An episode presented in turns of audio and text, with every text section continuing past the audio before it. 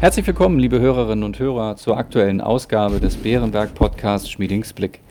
Unser Chefvolkswirt Holger Schmieding und ich möchten Sie wie jede Woche mit den wichtigsten ökonomischen Einschätzungen versorgen. Im Fokus der heutigen Folge steht die Volksrepublik China. In China beginnt am 16. Oktober ein mit Spannung erwarteter Parteitag der Kommunistischen Partei. Darüber hinaus werden wir uns mit der aktuellen Lage der Gasversorgung in Deutschland befassen. Mein Name ist Klaus Newe und ich leite das Wealth Management von Bärenberg in Deutschland. Hallo Holger. Hallo Klaus. Holger, Chinas Staats- und Parteichef Xi Jinping will auf dem Parteitag seine Macht festigen und seinen Anspruch auf eine dritte Amtszeit absichern. Eine Parteiregel besagte bislang, dass sich alle Führungspersonen ab 68 Jahren aus den ersten Reihen der Kommunistischen Partei Chinas zurückziehen müssen.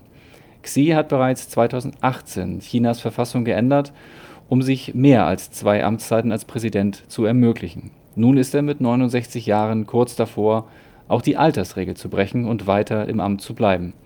Was erwartest du außerdem von dem Parteitag? Klaus, das wichtigste Ergebnis steht ja wahrscheinlich schon fest. Der Rote Kaiser festigt seine Macht und schafft die Voraussetzungen für eine weitere Amtszeit für sich selbst. Alles andere wäre eine Riesenüberraschung. Das Augenmerk wird eher darauf liegen, wen von seinen Günstlingen er befördert in die zweite Reihe und wen nicht, ob sich daraus Signale ablesen lassen für die künftige Politik. Zudem werden wir natürlich darauf achten, was er sagt.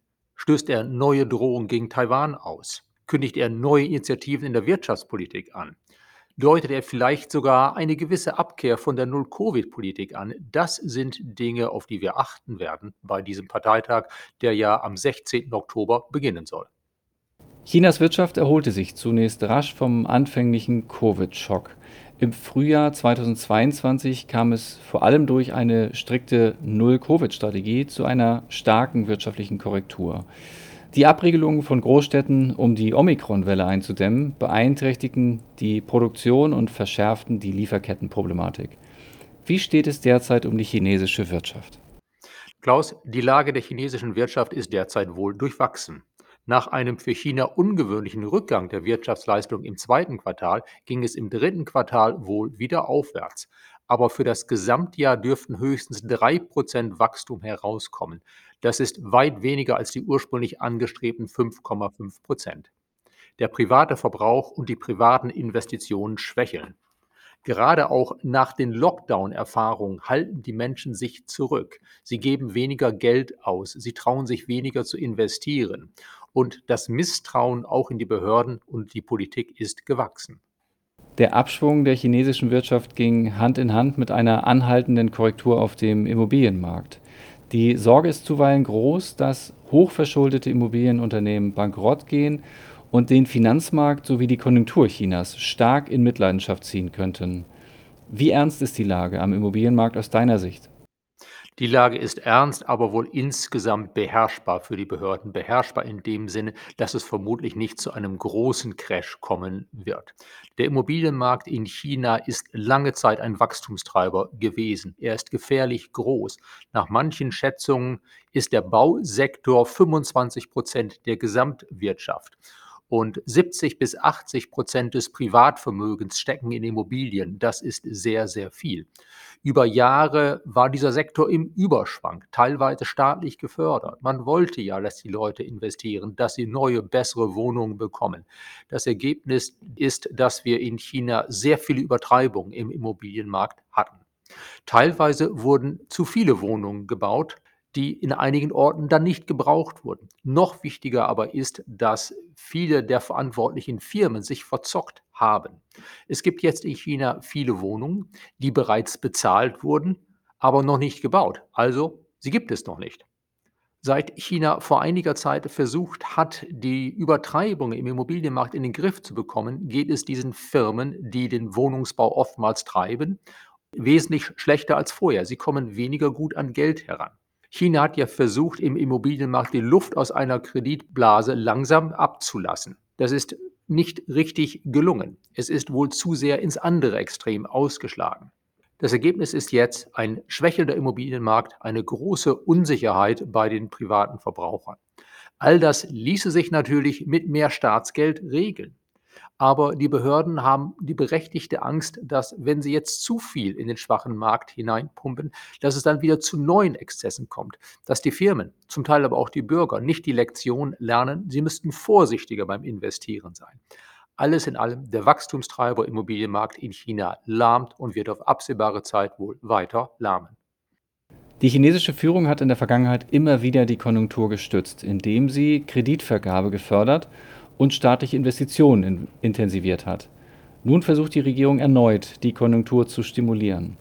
Die People's Bank of China, also die chinesische Zentralbank, wird in ihrem Versuch, die Talfahrt des Renminbis zu stoppen, ebenfalls immer aggressiver. Wie wird sich die chinesische Wirtschaft in diesem Herbst und im kommenden Jahr deiner Meinung nach entwickeln? Die chinesischen Behörden vergrößern den Stimulus Stück für Stück. Sie legen nach. Aber wir sehen auch, dass der normale Stimulus weit weniger wirksam ist als vorher. Man gibt den Unternehmen einen Anreiz, mehr zu investieren, man gibt den Haushalten einen Anreiz, mehr Geld auszugehen, aber sie tun es einfach nicht, weil sie verunsichert sind. Entsprechend dürfte der Stimulus in China immer mehr die Form annehmen, dass die Staatsausgaben direkt steigen, vor allen Dingen über staatliche Investitionen, gerade in die Infrastruktur.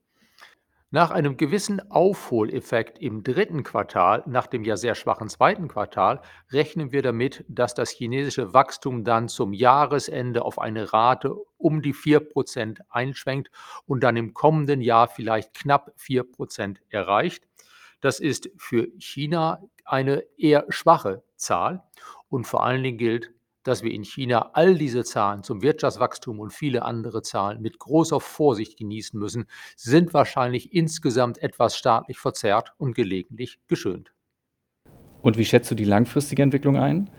Wird die Welt ohne China als wichtigsten Wachstumsmotor auskommen müssen? Ja, Klaus, so ist es. China ist nicht mehr der große Wachstumsmotor der Weltwirtschaft. Es war ja lange Zeit sogar der größte einzelne Wachstumsmotor hier.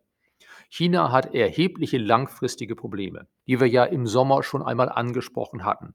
Das erste Problem sind die hohen Schulden. Die Staatsschulden sind zwar mit etwa 78 Prozent der Wirtschaftsleistung für europäische oder amerikanische Verhältnisse nicht hoch. Sie sind aber für ein Land auf dem Entwicklungsniveau Chinas, und China ist noch deutlich hinterher, sind sie sehr hoch. Dazu kommt die hohe private Verschuldung, die ja in China nicht immer von der Staatsverschuldung sauber zu trennen ist. Die Gesamtverschuldung in China mit 292 Prozent der Wirtschaftsleistung laut der Bank für internationalen Zahlungsausgleich, diese Gesamtverschuldung ist sehr hoch, gerade für ein Land auf der Entwicklungsstufe Chinas. Zweitens, das demografische Problem. China wird grau, bevor es reich wird. Die Bevölkerung im erwerbsfähigen Alter nimmt bereits ab und das wird sich in den kommenden Jahren noch verschärfen. Drittens sehen wir in China unter dem roten Kaiser Xi Jinping, dass der Staat eine immer straffere Kontrolle ausübt und das noch mehr machen möchte. Diese Parteikontrolle vor allen Dingen über Gesellschaft und Wirtschaft ist letztlich innovations- und wachstumshemmend. Und viertens, ausländische Investoren halten sich in China mehr zurück. Sie ziehen sich nicht aus dem Land zurück, aber sie sind dabei, ihre Lieferketten umzustrukturieren, also neben China noch andere Lieferantenländer sich anzuschauen und dort zu investieren. Und als fünfter großer Punkt ist zu erwähnen, Stichwort Roter Kaiser der offenbar immer mehr in seiner eigenen Echokammer lebt, der möglicherweise gar nicht mehr in allen Fällen genau mitbekommt, was im Lande so passiert. Und das ist gefährlich. Auf Dauer könnte er zu Fehlentscheidungen neigen. Und vermutlich war diese Null-Covid-Strategie oder das Festhalten an der Null-Covid-Strategie, statt Impfstoffe aus dem Westen sich zu besorgen, vermutlich war das der erste große wirtschaftlich relevante Fehler dieses Roten Kaisers. China ist ein Land mit sehr viel Potenzial. Es hat Riesenfortschritte gemacht in den letzten 20, 30 Jahren. Aber dass China dereinst die USA als Wirtschaft Nummer eins auf der Welt ablösen wird, das ist zwar weiterhin möglich, aber das ist alles andere als vorgezeichnet angesichts der langfristigen Probleme, die China hat. China war im Jahr 2021 erneut der größte Handelspartner Deutschlands und ist insbesondere für die deutsche Exportwirtschaft sehr wichtig. Was bedeutet dein kurz- und langfristiger Ausblick auf China für Deutschland? China ist in den kommenden Jahren für Deutschland wahrscheinlich weder ein großes Problem noch eine echte Lösung.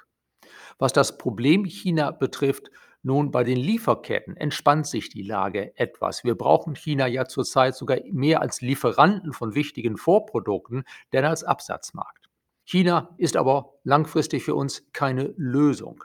Wir dürften uns darauf einstellen müssen, dass unsere Ausfuhr nach China zwar im Trend wachsen, aber deutlich langsamer als früher. Langfristig ist der Trend klar. Wir werden weniger abhängig von China. Wir wollen weniger abhängig von China werden. China bleibt ein wichtiger und im Trend zwar wachsender Markt, aber seine große Bedeutung für uns nimmt er ab, weil es weniger dynamisch wird. Dazu kommt eben, dass gegenüber China in vielen Bereichen eine gewisse strategische Vorsicht geboten ist, etwas, was sich auch in der Politik und in der Wirtschaft rumspricht. Zum Abschluss wollen wir noch über das Maßnahmenpaket zur Bekämpfung der Energiekrise in Deutschland sprechen. Statt der angekündigten Gasumlage hat die Ampel nun einen, Zitat, Doppelwumms angekündigt. Diese enthält unter anderem eine Gas- und eine Strompreisbremse und soll ein Volumen von bis zu 200 Milliarden Euro haben. Wie bewertest du den geplanten Abwehrschirm? Alles in allem gefällt mir der Abwehrschirm gar nicht schlecht.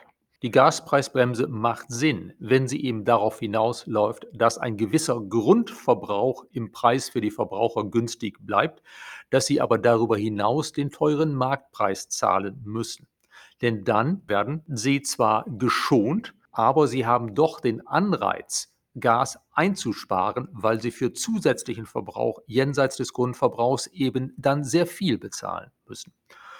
Bei der Strompreisbremse, wenn es gelingt, tatsächlich den Strompreis teilweise vom Gaspreis abzukoppeln, dann ist das sinnvoll.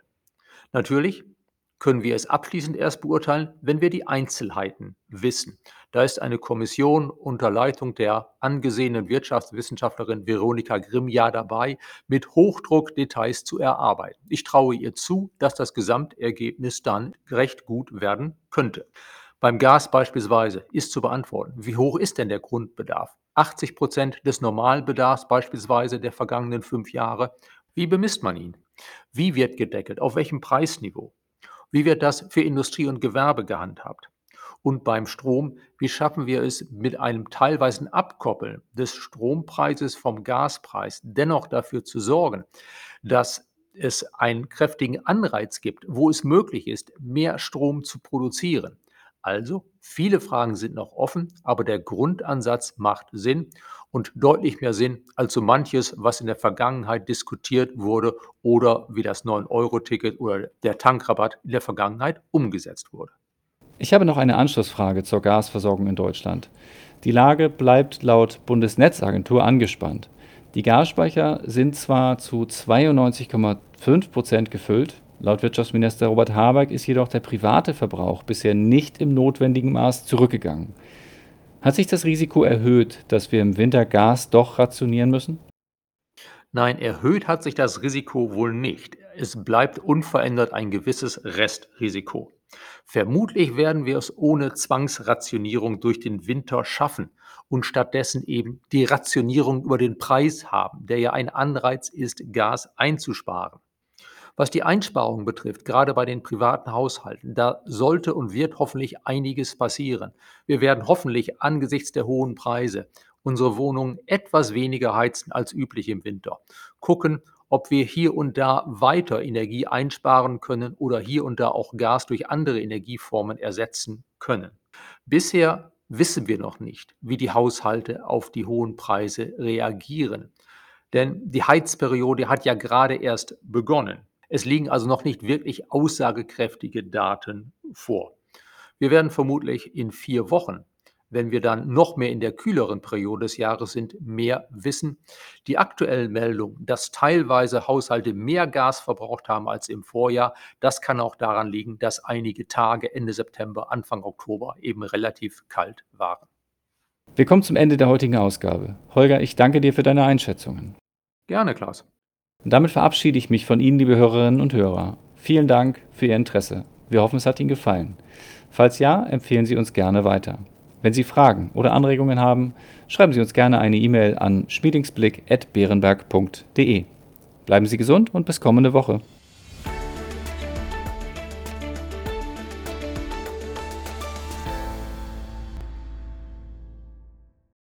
Wichtige Hinweise. Bei dieser Information handelt es sich um eine Marketingmitteilung. Diese soll Ihnen Gelegenheit geben, sich selbst ein Bild über eine Anlagemöglichkeit zu machen. Wir weisen ausdrücklich darauf hin, dass diese Information keine individuelle Anlageberatung, keine Anlageempfehlung und keine Anlagestrategieempfehlung darstellt. Frühere Wertentwicklungen sind kein verlässlicher Indikator für die künftige Wertentwicklung.